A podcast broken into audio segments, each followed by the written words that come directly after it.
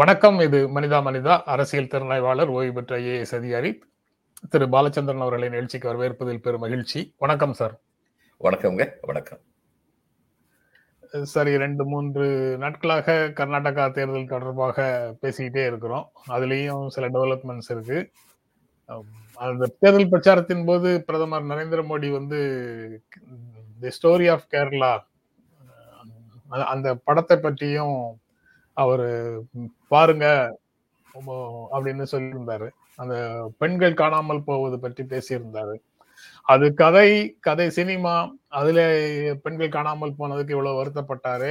குஜராத்ல வந்து N C R B data படி நாற்பதாயிரம் பெண்களை ஐந்து வருடங்கள்ல காணும் அப்படிங்கிற ஒரு தகவல் இருக்கு. அதை பற்றி என்ன சொல்ல போகிறாருன்னு அந்த பிரச்சனை வந்து பூமராங் ஆயிடுச்சு. திருப்பி பிரதமருடைய பிரச்சா பிரச்சாரத்திற்கு பதிலடியாக அமைந்து விட்டது. அது பாரதிய ஜனதா கட்சிக்கு ஒரு பெரிய திருப்பி தாக்கிய ஒரு செய்தியாக இருக்கு. முதல்ல அந்த செய்தியை பற்றி எப்படி சார் பாக்குறீங்க? இதுங்க பல மாநிலங்கள்ல நடந்துகிட்டு இருக்கு. இந்த ஏழை மக்கள் சில சமயங்களில் வந்து அவர்களை பெரும்பாலும் ஒரு குறிப்பிட்ட மதத்தை சேர்ந்தவங்களாக இருக்கிறாங்க. அது காரணம் வந்து அந்த மதம்ங்கிறது காரணம் கிடையாது, அவங்களுடைய ரிலேட்டிவ் பேக்வேர்ட்னஸ் வந்து காரணம். அது மாதிரி இருக்கிறாங்க. இது நிறைய இது மாதிரி நடந்துகிட்டு இருக்கு. இதை வந்து சென்சேஷனலைஸ் பண்ணுறது அப்படிங்கிறது வந்து ஒரு முட்டாள்தனம். அப்படி பண்ணிடக்கூடாது. இதை தடுக்கிறதுக்கான வழிமுறைகள் என்னன்னு சொல்லி பார்த்துருக்கணும். குஜராத் அரசுடைய மாநில இந்த மனித உரிமை ஆணையம் வந்து அந்த தகவலை வெளியிட்டிருக்குங்கிறது வரவேற்க தகுந்தது. அவங்க வந்து they have come out with the truth. அந்த அளவுக்கு வரவேற்க தகுந்தது. ஆனால் எது வந்து அதிர்ச்சி அளிக்கிறதா இருக்குன்னா, யார் சொன்னது அதில் ஒரு நாளைக்கு முப்பது பெண்கள் காணாமல் போகிறதுங்கிறது வந்து இயல்பு தானேங்கிற மாதிரியான ஒரு துணியில் இல்ல, அதாவது வெறும் ஸ்டாட்டிஸ்டிக்ஸாக பாக்குற மனநிலை வந்து ட்விட்டர்ல சாதாரண ஆட்கள் வர்றதுலதான் வருது. அது நீங்க சரியா சொன்னீங்க. சரி, திஸ் இஸ் நாட் ஸ்டாட்டிஸ்டிக்ஸ். இது ஒரு புள்ளி விவரம் இல்லை. இது பெண்களுடைய பெண் சில பெண்களுடைய வாழ்க்கையில் நடக்கின்ற அவலத்தை குறிக்கின்றது. அப்படிங்கிற இதோட எம்பத்திக் இன்வால்மெண்ட்டோட இதை வந்து பார்த்துருக்கணும். அப்படி பார்க்கலைங்கிறது வந்து வருத்தத்திற்கு. உண்மையை சொல்லுகிறார்கள் என்ற அளவிற்கு நாம் மகிழ்ச்சி அடைய முடியும். ஆனால் உண்மையை எவ்விதம் சொல்கின்றார்கள், அதை எவ்விதம் கையாளுகின்றார்கள் என்பதை பார்க்கும் பொழுது நமக்கு மகிழ்ச்சி ஏற்படவில்லை. இப்போ இந்த நிலைமையில் இருக்கும்போது இவங்க கேரளா ஸ்டோரின்னு சொல்லிட்டு கேரளாவை பற்றி மட்டும் சென்சேஷனலைஸ் பண்ணுறது, அது அவங்க குறிப்பிட்ட இந்து பெண்கள் மதமாற்றம் செய்யப்பட்டு அங்கே போயிட்டாங்கன்னு சொல்லி சொல்கிறது, இது எல்லாமே வந்து ரொம்ப தவறான காரியம். இன்றைக்கி இதுக்கு பதிலடி கிடைச்சிருக்கு. ஆனால் இப்போயே சொல்லிடுறேன், இதுக்கு பிரதமர் பிரதமர் வந்து மௌனம் காப்பார். இதை பற்றி பேச மாட்டார். அவர் அதானியை பற்றி பேச மாட்டார்.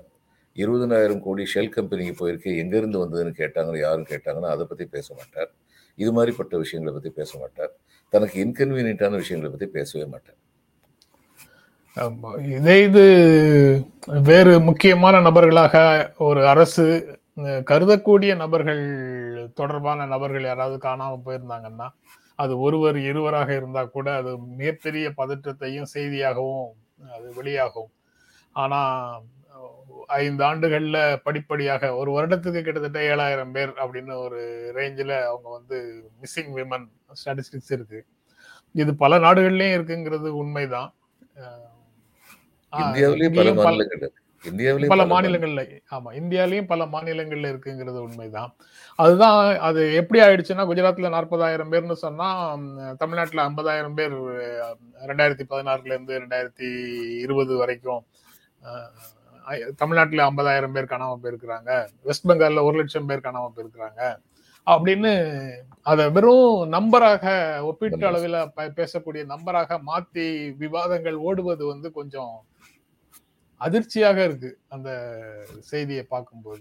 இப்போ பெண்களை வந்து பாலியல் தொழிலில் ஈடுபடுத்துறது அப்படின்னு சொல்லி பார்க்கும்பொழுது, இந்த வறிய நிலையில் உள்ளவர்கள் இவங்க நிறைய பேர் வந்து இது மாதிரி கடத்தப்பட்டு வர்றாங்க. அதில் வெஸ்ட் பெங்காலில் வந்து எங்களுக்கு ஒரு ஒரு வருஷம் இந்த எந்த வருஷம் நினைவில்லை, நான் இதில் இருந்தபோது பதவியில் இருந்தபோது அந்நேரம் வந்து பெரும்பாலானவர்கள் முஸ்லீம் பெண்கள் இவ்விதம் கடத்தி செல்லப்படுகிறார்கள் அப்படின்னு நியூஸ் வந்துச்சு. யார் இந்து பெண்களை கன்வெர்ட் பண்ணி முஸ்லீமாக எடுத்துகிட்டு போனாங்கன்னு நியூஸ் வரல. அதே மாதிரி நார்த் ஈஸ்டில் உள்ள பெண்கள் பல பெண்கள் வந்து இந்த மாதிரி வந்து கடத்தப்பட்டு வந்து வேலைக்கு கூப்பிட்டு வரோன்னு சொல்லி சொல்லிட்டு வர்றது, அப்பா அம்மாவை ஏமாற்றி கூப்பிட்டு வர்றது, அதுக்கப்புறம் பாலியல் தொழிலில் வந்து ஈடுபடுத்தப்படுறது, இது வந்து இந்த ரெய்டு பண்ணும் பொழுது தகவல்கள் அந்த பெண்கிட்ட விசாரிக்கும் போது அந்த தகவல்கள் வந்து தெரியும். அந்த மாதிரியான நியூஸ் வந்து நான் பார்த்துருக்கிறேன். அதனால இது வந்து it's a national issue, it's a national disaster. அப்படி இதை பார்க்கணும், அப்படி பார்த்து தீர்வாண்மை ஒழிய இதில் நம்ம அரசியல் ஆதாயம் தேடலாமான்னு சொல்லிட்டு பார்க்கக்கூடாது. அது நேஷனல் இஷ்யூவாக பார்க்கணும்னு ரொம்ப சரியாக சொன்னீங்க சார். அரசியல் ஆதாயத்துக்காக, கட்சி அரசியல் கட்சி ஆதாயத்திற்காக இந்த பிரச்சனையை பார்க்க முடியாது, பார்க்கக்கூடாது. ஆனால் அரசியல்னு பார்த்தா பெண்கள் தொடர்பாக, பெண்களை பற்றிய நமது பார்வை, நமது அரசியல் பார்வை என்னவாக இருக்குதோ, நம்ம சமூக பார்வை என்னவாக இருக்குதோ, அதன் அடிப்படையில் தான் இந்த குற்றங்கள் நிகழுது அப்படிங்கிறத பார்க்க முடியும். ஆமாம், நம்முடைய சட்டங்கள் முன்னேறிய அளவிற்கு நம்முடைய சமுதாயம் முன்னேறவில்லை. சட்டங்கள் நல்ல வேளையா வந்து அந்த நேரத்துல சட்டங்களை இயற்றவங்க வந்து முற்போக்கு எண்ணங்களுடையவர்களாக இருந்தார்கள். இன்னைக்கு இந்தியா வந்து இந்தியாவுக்கு ரிப்பப்ளிக் வந்து ஒரு கான்ஸ்டியூஷனல் இந்தியன் கான்ஸ்டியூஷன் எழுதியிருந்தாங்கன்னா அது எப்படி போயிருக்கும்னு நினைக்கவே பயமா இருக்கு.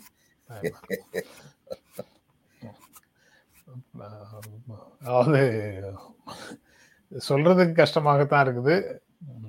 ஒரு வீட்டில் நாம் பராமரிக்கக்கூடிய ஒரு விலங்கு காணாமல் போனால் கூட அது ரொம்ப ரொம்ப முக்கியமானது.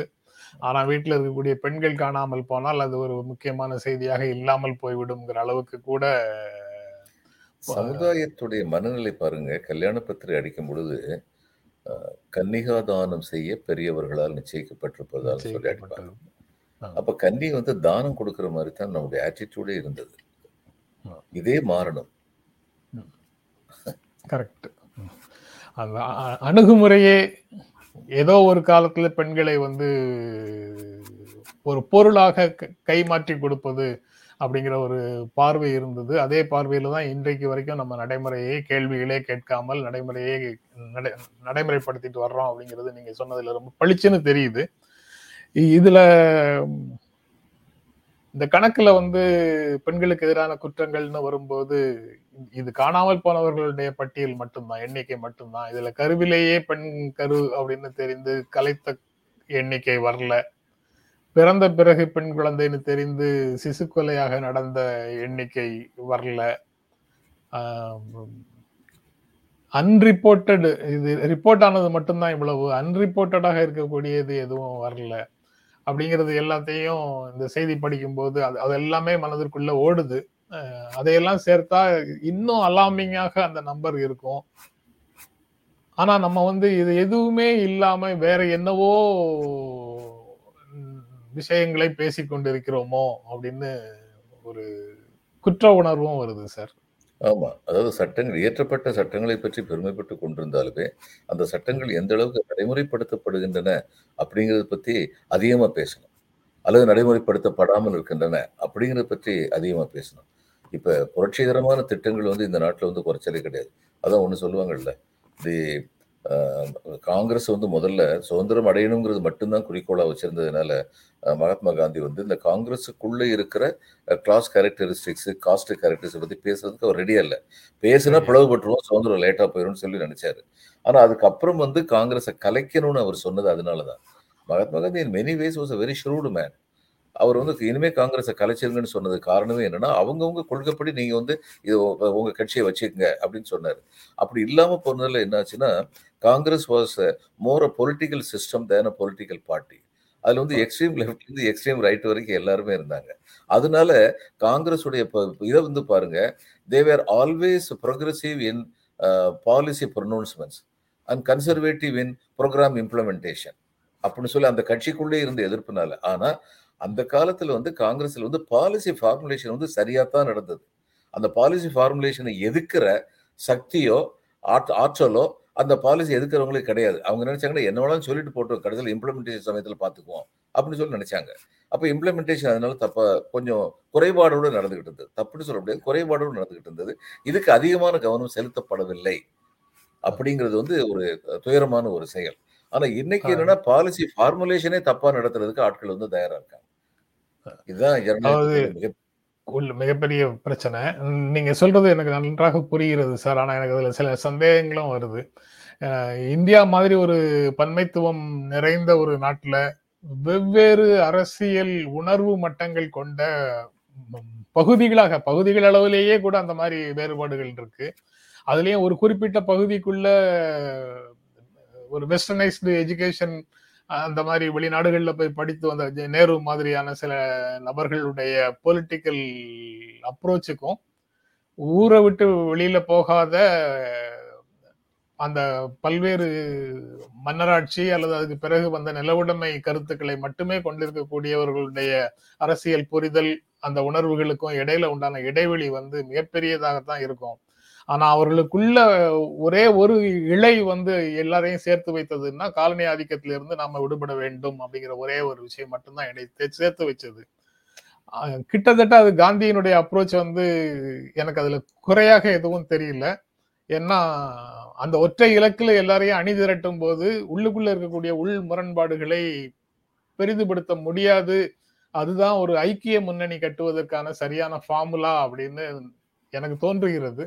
அது தப்பா அப்படின்னு ஒரு கேள்வி. இல்லை, நீங்க சொல்றது சரி. அதாவது காந்திய நான் சனாதன தர்மத்தை ஆதரிக்கிறேன்னு சில சமயம் பேசியிருக்காரு. ஆனால் அது வந்து ஒரு அது வந்து ஒரு சாமர்த்தியமான பேச்சுன்னு நான் நினைக்கிறேன். ஏன்னா சனாதன தர்மத்தை ஆதரிக்கிற ஒருத்தர் வந்து கோயிலில் வந்து பட்டியலத்தை சேர்ந்தவங்கள்ட்ட கோயில் பிரவேசத்தை வந்து ஆதரிக்க மாட்டாங்க. அப்போ இவர் என்ன பார்த்தோன்னா ஒன்று ஒன்று தான் போகணும். முதல்ல வந்து சுதந்திரம் தேவை, அதே சமயம் இழைக்கப்படுகின்ற மிகப்பெரிய கொடுமைகளுக்கு எதிராக குரல் கொடுக்க வேண்டும். பட்டியல் மக்களுக்கு எதிராக இழைக்கப்பட்டது மிகப்பெரிய கொடுமை, அதுக்கு எதிராக இப்போ குரல் கொடுப்போம். சுதந்திரத்தை வாங்கிறோம். அவர் இன்னும் கொஞ்ச நாள் உயிரோடு இருந்திருந்தாருன்னா அடுத்து வந்து காஸ்ட் எக்ஸ்டர்மினேஷனுக்கு போயிருப்பார், ஜாதி ஒழிப்புக்கு போயிருப்பார். He understood the problems of India very well. இப்போ நேதாஜிக்கும் இவருக்கும் மகாத்மா காந்திக்கு இடையில கருத்து வேறுபாடுகள் நிறையா இருந்தது. நேதாஜி வந்து ஜெயிச்சிருந்தாருன்னா, அதாவது இந்த இந்தியன் நேஷனல் ஆர்மி வந்ததுனால தான் பிரிட்டிஷ்காரங்க சீக்கிரமாக போனாங்க, இது உண்மை. ஏன்னா அடுத்து வந்து ஐஎன்ஏவை வந்து ட்ரையல் பண்ணணும்னு ஆரம்பிச்சோது நாடு கொந்தளிச்சிருச்சு. ஐஎன்ஏ ட்ரையலுக்குன்னு சொல்லிட்டு அவங்கள கூட்டு வந்த தேச துறவிகள்னு சொல்லி அவங்கள கூட்டு வந்த போது ரெட் ஃபோர்ட்டுக்கு நேரு அண்டர்ஸ்டுட் த மூட், கருப்பு கவனம் போட்டு போயிட்டார். நான் அவங்களுடைய வக்கீல் அப்படின்னு சொல்லி வாதாடுறது போயிட்டார். அது ஒன்று. அடுத்து அந்த நேவல் ரிவோல்ட், இந்த ரெண்டையும் பார்த்ததுக்கப்புறம் ரெண்டரை லட்சம் பேர் உள்ள இந்த இந்தியன் ஆர்மியை சிப்பாய்ஸ் எல்லாருமே இந்தியர்கள், இவங்களை வச்சுதான் இது வரைக்கும் நம்ம கட்டுக்கோப்பா வச்சிருந்தோம், இனிமே நம்ம வச்சிருக்க முடியாது, இவங்களை வந்து நம்ம நம்ப முடியாது. இந்த சூழ்நிலை உருவாத உருவாக்குனதுக்கு காரணம் ஐஎன்ஏ, அதுல சந்தேகமே கிடையாது. ஐஎன்ஏ எக்ஸ்பீடேட்டட் இந்தியன் இண்டிபெண்டன்ஸ், அதுல சந்தேகமே கிடையாது. ஆனா அந்த நேவியில விழுந்து போ விழுந்து போனவங்களுக்கு எந்த விதமான பென்ஷன் இல்லாமல் அவங்களை வெளியேற்றணும்னு சொல்லி மவுண்ட் பேட்டன் சொன்னபோது இவர் வந்து நேரு வந்து அதுக்கு ஒத்துக்கிடாத போது காந்தி வந்து சொன்னார், இல்லை அப்படித்தான் போகணும் அப்படின்னு. இது ஒரு இரக்கமற்ற செயலா தெரியும். ஆனா ஒரு ஆட்சி நிர்வாகம் இதெல்லாம் பார்த்தவங்களுக்கு ஒன்று தெரியும். நல்ல காரணங்களுக்காக இன்று இராணுவ புரட்சியை ஏற்படுத்தினோம் என்றால் அடுத்து பல கெட்ட காரணங்களுக்காகவும் இராணுவ புரட்சி வருவதற்கான வாய்ப்பு வந்துவிடும். நாட்டுடைய ஜனநாயகம் வந்து பாதிக்கப்படும். Gandhi was very shrewd man. He understood இவங்களை தனியாக வச்சிருக்கணும், இவங்களை இந்த பாலிடிக்ஸ்குள்ள நுழைவிடக்கூடாது. அது மிகச் சரியான ஒரு டெசிஷன். அப்போ both contributed, Netaji Gandhiji both contributed for Indian independence. நான் இன்னும் I am a great admirer of Netaji and I think a grave injustice was done to one of the greatest sons of India. அவருக்கு உரிய கௌரவம் அவருக்கு அளிக்கப்படவில்லை, அது நிஜம். ஆனால் அதே சமயம் பிட்வீன் த டூ காந்திக்கு இருந்த அந்த மெச்சூரிட்டி, இந்தியா எப்படி போக முடியும், இராணுவத்துக்கு இன்னைக்கு வரம் கொடுத்தோம்னா, இராணுவம் மூலமா நம்ம சந்திச்சோம்னா, இராணுவ கழகம் மூலமா நம்ம விடுதலை பெற்றோம் என்றால், அந்த கழகக்காரர்களை ஆதரித்தோம் என்றால் பின்னாளில் என்ன நடக்கும் அப்படின்னு காந்திஜிக்கு இருந்த புரிதல் வந்து மற்ற யாருக்குமே இருந்ததில்லை நினைக்கிறேன். அது போக நம்ம நார்மலா நம்ம அன்றாடம் பார்க்கக்கூடிய தலைவர்கள் மத்தியில வெளியில வந்து சீர்திருத்தங்களை பேசிட்டு வீட்டுக்குள்ள சனாதனிகளாக இருக்கக்கூடியவர்களை பெரும்பாலான நபர்களை நம்ம பார்க்கிறோம். ஆனா காந்தி வந்து வெளியில நான் சனாதனத்தை ஏற்றுக்கொள்கிறேன்னு சொல்றாரு. அவருடைய ஆசிரமத்துக்குள்ள அதற்கு நேர் மாறாக சனாதனத்தின் அடிப்படையில கடமைகளையோ தர்மங்களையோ வேலை பிரிவினைகளையோ அவர் செய்யாம எல்லாரும் எல்லா வேலையையும் செய்யணும் அப்படின்னு தான் அவர் வச்சிருந்திருக்கிறாருங்கிறதுல இருந்து அந்த அந்த அந்த ஏரியா வந்து ரொம்ப முக்கியமான ஏரியாவாக இருக்குது சார் காந்திங்கிற மனிதரை பற்றி புரிந்து கொள்வதற்கு. I think so. அதாவது நம்ம நாட்டில் எந்த ரிசர்ச்சுமே முழுமையான ரிசர்ச் ரிசர்ச் பண்றவங்களுடைய மன அடிப்படையில ரிசர்ச் இருக்கக்கூடாது, அவங்களுடைய சொந்த நம்பிக்கை அவநம்பிக்கைகள் அடிப்படையில் இருக்கக்கூடாது. ஆனா பெரும்பாலும் வந்து ரிசர்ச் அது மாதிரி ஆயிடுறது. இதுல கடத்தல்கள், குற்றங்கள் இது எல்லாம் நட நடந்திருக்குது அதனாலதான் இவ்வளவு நம்பர் இருக்குங்கிறது உண்மைதான் சார். இங்கேயும் நம்ம சனாதனம் பற்றி பேசினோமே, அந்த கருத்தியல்களினுடைய எச்சங்கள் வந்து இந்த மாதிரி காவல்துறை அதிகாரிகள் மத்தியில அந்த மாதிரி பழைய சிந்தனை இருக்கிறது ஒரு காரணமாக இருக்குமா? பெண்களுக்கு நடக்கக்கூடிய குற்றங்கள் தொடர்பாக ஒரு இன்சென்சிட்டிவிட்டி ஸ்டேட் மிஷினரிக்குள்ள இருந்தால் இப்படிப்பட்ட ஒரு புரட்சிகரமான கருத்துக்களை, அந்த கருத்துக்களில் சமரசமே செய்து கொள்ளாத திராவிட முன்னேற்ற கழகத்தில் ரெண்டு மந்திரிகள் வந்து பேசின பேச்சை பார்க்கும்போது அதுதான் எனக்கு நினைவுக்கு வருது. பெண்களுக்கு வந்து ஆயிரம் ரூபா கொடுக்குறாங்கன்னா, காலேஜுக்கு போகிற பெண்களுக்கு ஆயிரம் ரூபா கொடுக்குறாங்கன்னா, அந்த மந்திரி வந்து நீ இதை வச்சுக்கிட்டு நீ என்ன வேணாலும் பண்ணலாம் சினிமாவுக்கு போ, ரொம்ப கீழ்த்தரமான பேச்சு. இது ரொம்ப ரொம்ப கீழ்த்தரமான பேச்சு. அதுக்கப்புறம் இதில் பஸ்ஸில் பயணம் வந்து இதாக கொடுத்துருக்காங்க, ஃப்ரீயாக கொடுத்துருக்காங்கன்னா ஓசியில் தானே போகிறேன்னு சொல்லி ஒரு மினிஸ்டர் பேசினார்னா, அப்போ இதான் அந்த ஆணாதிக்க மனநிலை வந்து எந்த அளவுக்கு வேரூன்றி போயிருக்கு அப்படிங்கிறதுக்கு இதெல்லாம் வந்து உதாரணங்கள். ஏன்னா இந்த கட்சி வந்து திராவிட முன்னேற்ற கழகம் வந்து மற்றவரோட பார்க்கும்போது they really believe in social justice. பெரியாருடைய அந்த சோஷியல் ஜஸ்டிஸ் இவங்க டிவியேட் பண்ணவே இல்லை. இங்கேயே இப்படி இருக்கு அப்படின்னா சரி, பிற மற்ற கட்சிகள் வந்து எப்படி இருக்கும்னு சொல்லி தெரிஞ்சுக்கலாம்.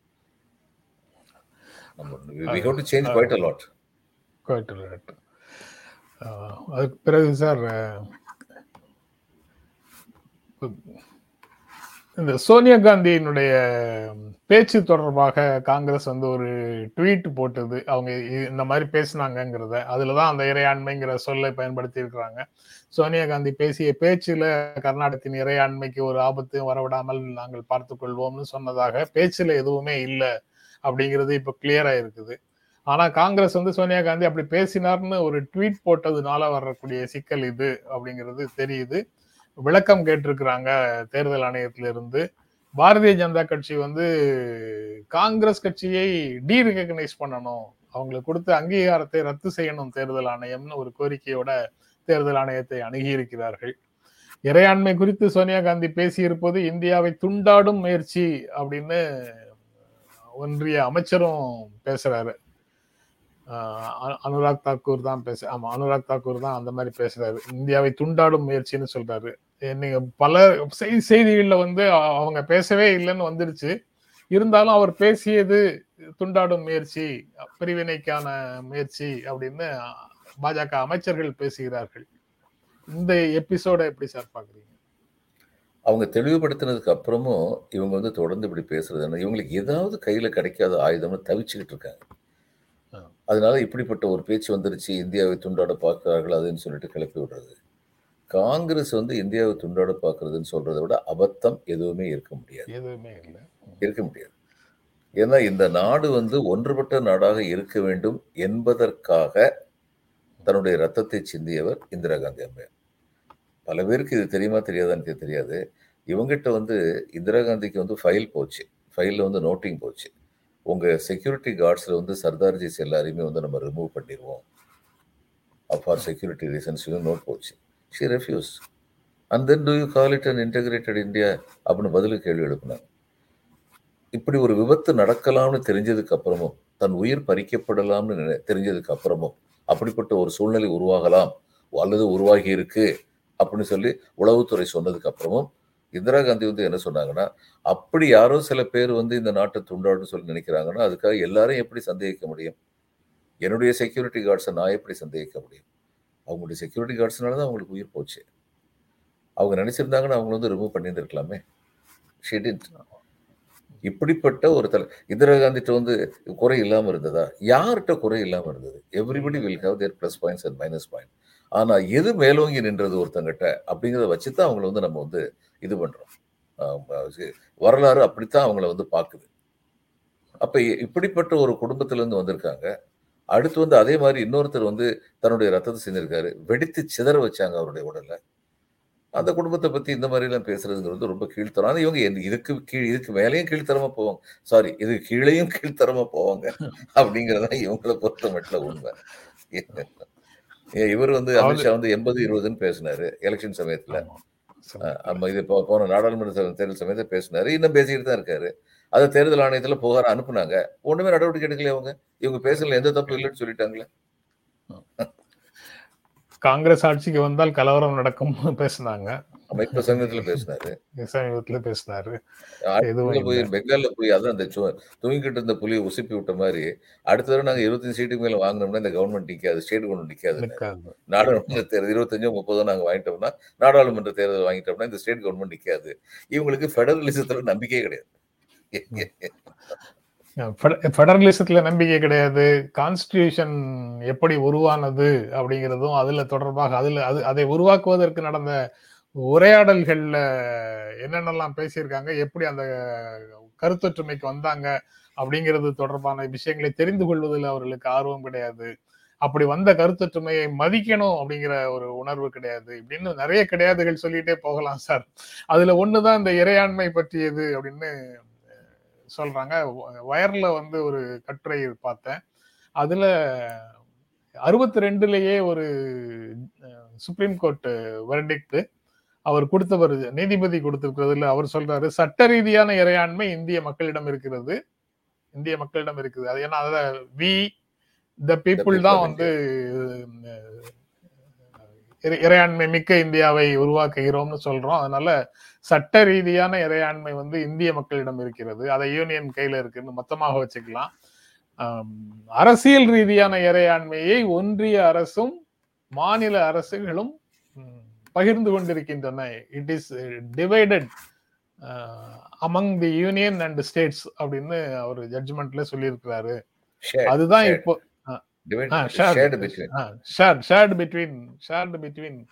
முதல்ல உண்டானது.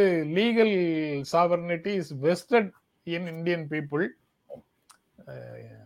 Political sovereignty is shared by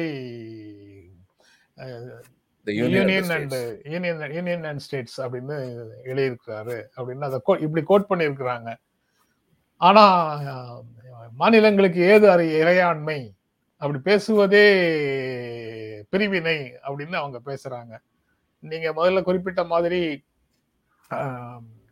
பேசாததை பேசியதாக சொல்றது, பேசியதை திரித்து மாற்றி ஒரு நேரேட்டிவ் செட் பண்றது அப்படிங்கிறது தான். மரபுகளை மதிக்காதது, அரசமைப்பு சட்டத்தையும் மதிக்கிறது இல்லை, மரபுகளையும் மதிக்கிறது இல்லை, உருவாக்கிய விதிகளையும் மதிக்கிறது இல்லை அப்படிங்கிற ஒரு நிலையை நோக்கி தான் போகிறோம்.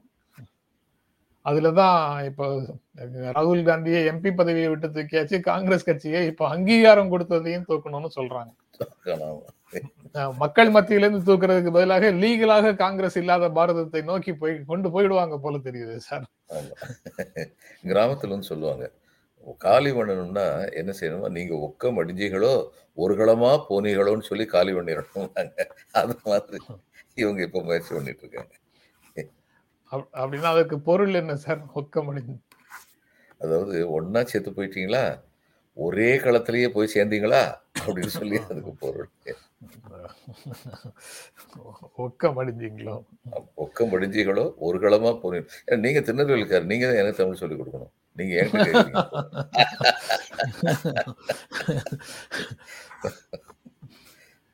அதுக்கப்புறம் சார் தமிழ்நாட்டில் அடுத்த ஒரு வரலாற்று சிறப்புமிக்க ஒரு நிகழ்வு சார். ஓபிஎஸும் டிடிவி தினகரனும் இணைந்து செயல்பட முடிவு செய்திருக்கிறார்கள். கபலீகரம் அண்ணாதிமுகவை கபலீகரம் செய்து வைத்திருக்கிறவர்களிடமிருந்து தொண்டர்களுக்காக மீட்டெடுக்கும் பணியில இணைந்து செயல்படுவோம் அப்படின்னு முடிவு பண்ணியிருக்கிறாங்க. அதுக்கு ஒப்பீட்டளவு ஒப்பீடு எப்படி பண்ணியிருக்காங்கன்னா, இந்திய கம்யூனிஸ்ட் கட்சியும் மார்க்சிஸ்ட் கம்யூனிஸ்ட் கட்சியும் பிரிந்து போனாலும் சேர்ந்து செயல்படுவது போல ஓபிஎஸும் தினகரனும் இணைந்து செயல்படுவார்கள் அப்படின்னு வேற சொல்லியிருக்கிறாங்க. எப்படி பார்க்குறீங்க சார்? இந்த சாட்டர்டே ஈவினிங் கிளப்னு ஒரு கிளப் உண்டு. சாட்டர்டே ஈவினிங் மட்டும் சந்திப்பார்கள், மகிழ்ச்சியாக பேசுவார்கள், அதுக்கப்புறம் போய் தூங்குவார்கள். இவங்க ரெண்டு பேருடைய அரசியல் எதுவும் அது மாதிரி தான் இருக்குது. இவங்க என்ன ஆக்டிவாக வந்து பாலிடிக்ஸ் பண்ணுறாங்க? ஓபிஎஸாவது ஓரளவுக்கு ஆக்டிவாக பாலிடிக்ஸ் பண்ணுறாரு, ஒரு மாநாடு என்னடா நடத்துறாரு, அதே வந்து அவ்வளோ அந்த மாநாடோடு அவர் விட்டுருவார். அதுக்கப்புறம் அறிக்கைகளை தவிர எதுவுமே இருக்காது. ஃபீல்டுல களத்துல வந்து இவங்க என்ன பாலிடிக்ஸ் பண்றாங்க ரெண்டு பேருமே? அப்படி பண்ணாத வரைக்கும் அதிமுகவுடைய இது வாக்குகளை வந்து பிரிக்கிற வேலையை தெற்கு தமிழ்நாட்டில் இவங்க பண்ண முடியும். அது வந்து ஓபி இபிஎஸ் பண்ண தப்புனால, அந்த மன்னியர்களுக்கு உள்ளிட ஒதுக்கீடு கொடுத்ததுங்கிற அந்த பெரிய தப்புனால, அவர் வந்து தன்னுடைய வசதிக்காக, தன்னுடைய அரசியல் ஆதாயத்துக்காக, தன்னுடைய கட்சிக்கும் தமிழ்நாட்டுக்கும் பெரிய துரோகம் பண்ணிட்டார் அதை பண்ணது மூலம். அது இவங்க எப்படி ரெக்டிஃபை பண்ண போகிறாங்கன்னு சொல்லி தெரியல. அந்த இம்பேக்ட் வந்து இவங்களால கிரியேட் பண்ண முடியும், வாக்குகளை வந்து பிரிக்க முடியும். மற்றபடி இவங்க களத்தில் நின்று போராடினாலுடைய அதிமுக என்பது ஒரு குறிப்பிட்ட ஜாதிக்கு சொந்தமில்லை, இது எல்லோருக்கும் சொந்தமான ஒரு பார்ட்டியாகத்தான் எம்ஜிஆர் வந்து இதை வந்து துவங்கி வச்சார். ஜெயலலிதா காலத்துலேயும் அது கண்டினியூ ஆச்சு, ஓரளவு அஃபெக்டட் ஆகி ஆனால் கண்டினியூ ஆச்சு அப்படிங்கிறது தான் உண்மை. அந்த நிலைமையை மறுபடியும் கொண்டு வந்தாலுடைய இப்போ இபிஎஸ் த தப்பு பண்ணதுக்கு அப்புறமும் அப்படிப்பட்ட ஒரு சூழ்நிலையை கொண்டு வர்றதுக்கு முயற்சி பண்ணுறாரு. இப்போ முக்குளத்தூரில் பெரிய பெரிய மந்திரிகளாக இருந்தவங்க அவங்க எல்லாரையுமே வந்து பெரிய பொறுப்புகள் வந்து இந்த பக்கம் கொடுத்து பார்க்குறாரு. எந்த அளவுக்கு அது வெற்றியடையும் தெரியாது, but at least is taking efforts. இவங்க அது மாதிரிப்பட்ட முயற்சிகளை வந்து தீவிரமாக செஞ்சாலுடைய நாங்கள் சொல்கிற அதிமுக வந்து எம்ஜிஆர் எப்படி வச்சுருந்தாரோ அப்படி கொண்டு வரணும்னு சொல்லி நினைக்கிறோன்னு தீவிரமாக செயல்பட்டாலுடைய இந்த மாதிரியான வரலாற்று முக்கியத்துவம் வாய்ந்த சம்பவங்களில் பெருசாக எதுவும் நடக்கும்னு நினைக்குவாங்க. இது எந்த திசையை நோக்கி போகுது அப்படின்னு பார்த்தா அதிமுகவை வீக்கன் பண்றதுக்கு தான் இது போற மாதிரி தெரியுது. இவர்கள் நெருக்கமாக செல்வார்கள், இவ இவங்க இன்னும் பிஜேபியோட இன்னும் நெருக்கமாக செல்வார்கள். இப்ப தனி அமைப்புகளோட தனி தனி அமைப்புகளா இருக்கிறதுனால அதை பற்றி எதுவும் கருத்து சொல்ல முடியாது அதிமுக. சரி, அடுத்தடுத்து இன்னும் நிறைய வானவேடிக்கைகள். ஏபிஎஸ் தெளிவா இருக்காரு. ஏபிஎஸ் வந்து சசிகலா, தினகரன், ஓபிஎஸ் இந்த மூணு பேரை தவிர யார் வேணாலும் வாங்க. ஒரு வழியில இது வந்து எம்ஜிஆர் பாதை. கலைஞரை வந்து எதிர்க்கும் போது எம்ஜிஆர் வந்து சட்டமன்றத்தை விட்டு வெளியில வரும்போது எம்ஜிஆர் மேல மதுரை முத்து வந்து செருப்பு தூக்கி போட்டார்னு சொல்லி அந்நேர செய்திகள் வந்தது. அதே மதுரை முத்து வந்து அதிமுக இணைன்னு வந்தபோது எம்ஜிஆர் இருகரம் நீட்டி வரவேற்றார். ஏன்னா அவருக்கு வந்து எம்ஜிஆர் வாஸ் வெல் ஃபோக்கஸ்ட். அவருக்கு ஒரே எதிரி, அரசியல் எதிரி. தனிப்பட்ட முறையில் நண்பர்களாக இருந்தாங்க. அரசியல் எதிரிங்கிறது கலைஞர். அவரை க அரசியல காலி பண்ணுறதுக்கு யாரை வேணாலும் சேர்த்துக்கலாம் அப்படின்னு சொல்லியிருந்தாரு. அது மாதிரி ஏபிஎஸ் இருக்காரு. ஏபிஎஸ் வந்துங்க ஆயிரம் குறைகள் சொல்லலாம், ஆனால் ஒரு அரசியல் தலைவருங்கிற அளவில் strategically he is doing proper things for his party. அந்த எனக்கு தெரிஞ்சு அவர் பண்ண ரொம்ப பெரிய மிஸ்டேக் அந்த வன்னியர் உள்ளிட ஒதுக்கீடு தான். மற்றபடி அவர் வந்து அவருக்கு தைரியம் இருக்குது, அதிமுக இது பிஜேபி எதிர்த்து நிற்கிற தைரியம் இருக்குது. போன எலெக்ஷனில் வந்து அமித் ஷா சொன்னதை கேட்காம நாங்கள் தனியாக தான் நிற்போம் அப்படின்னு சொன்ன உறுதி இருக்குது. பிஜேபிக்கு வந்து அஞ்சு சீட்டு மட்டும் கொடுத்து அவங்கள நிறுத்து நிப்பாட்டின ஒரு உறுதி இருக்குது. இது மாதிரி சொல்லிக்கிட்டே போகலாம் அவர்கிட்ட வந்து. அப்படிப்பட்ட உறுதிகள் வந்து மற்ற தலைவர்களுக்கு இருந்தால்தான் அவருடைய குணாதிசயங்கள் அதிமுகவை எப்படி வளர்ப்பது என்பது பற்றி அவருடைய குணாதிசயங்களும் இவங்களுடைய குணாதிசயங்களும் ஒன்றா இருந்தால் தான் இது வந்து ரெண்டு பேரும் அதிமுகவை வந்து பலப்படுத்துறதுக்கான முயற்சி செய்யறாங்கன்னு சொல்ல முடியும். ஆனா இப்ப இவங்க செய்யறது எல்லாமே வந்து அதிமுகவை பலவீனப்படுத்துங்கிறதா உண்டு. நிகழ்ச்சியுடைய நிறைவு பகுதியில் ஒரே ஒரு செய்தி சார். அந்த புலம்பெயர் தொழிலாளர்கள் தாக்கப்பட்டதாக போலி காணொலி வெளியிட்ட அந்த பீகார் யூடியூபருடைய மனுவை நிராகரித்தது உச்ச நீதிமன்றம் அப்படின்னு ஒரு செய்தி இருக்குது. அதுல பேசும்போது தலைமை நீதிபதி சந்திரசூட் சில கேள்விகளை கேட்டிருக்கிறார். நீதிபதிகள் அதை பத்தி பேசும்போது சொல்லியிருக்கிறாங்க, நிலையான சூழல் கொண்ட மாநிலமாக தமிழ்நாடு இருக்கு, இது போன்ற மாநிலத்துல எதை வேண்டுமானாலும் பரப்பி குழப்பத்தை ஏற்படுத்தலாமா, இந்த மாதிரி மனுக்களை எல்லாம் எங்களால விசாரிக்க முடியாது, என்சிஏவின் கீழே நீங்க கைது செய்யப்பட்டிருக்கீங்கன்னா அதை நீங்க சென்னை உயர்நீதிமன்றத்துல வழக்கு போட்டு தீர்வு கண்டு கொள்ளுங்கள், அந்த ப்ராசஸை நீங்க செய்யுங்க, இங்க நாங்க அதை பற்றி விசாரிக்க மாட்டோம் அப்படின்னு சொல்லி நிராகரிச்சிருக்கிறாங்க. அவர் பீகார்ல இருக்கக்கூடிய வழக்குகளோட தமிழ்நாட்டுல போட்ட வழக்குகளையும் சேர்த்து அங்க விசாரி பீகார்ல விசாரிக்க சொல்லுங்க அப்படின்னு போட்ட மனுவையும் அவங்க ஏற்றுக்கொள்ளவில்லை எப்படின்னு ஒரு செய்தி இருக்கு சார். தமிழ்நாடு தொடர்பான செய்தியாக உச்ச நீதிமன்றத்துல நடந்த நிகழ்வு ஒன்று தமிழ்நாட்டை பாதிக்கிற மாதிரி போட்டாங்க, அவர் போட்டாரு, அதனால தமிழ்நாட்டுல அந்த வழக்கு நடத்தணும் அப்படின்னா தான் அவங்களுக்கு புத்தி வரும். இவ்வளவு கீழ்த்தரமா வந்து ஒரு பொய் செய்தி வந்து போட்டாங்க போட்டாங்க அதை வந்து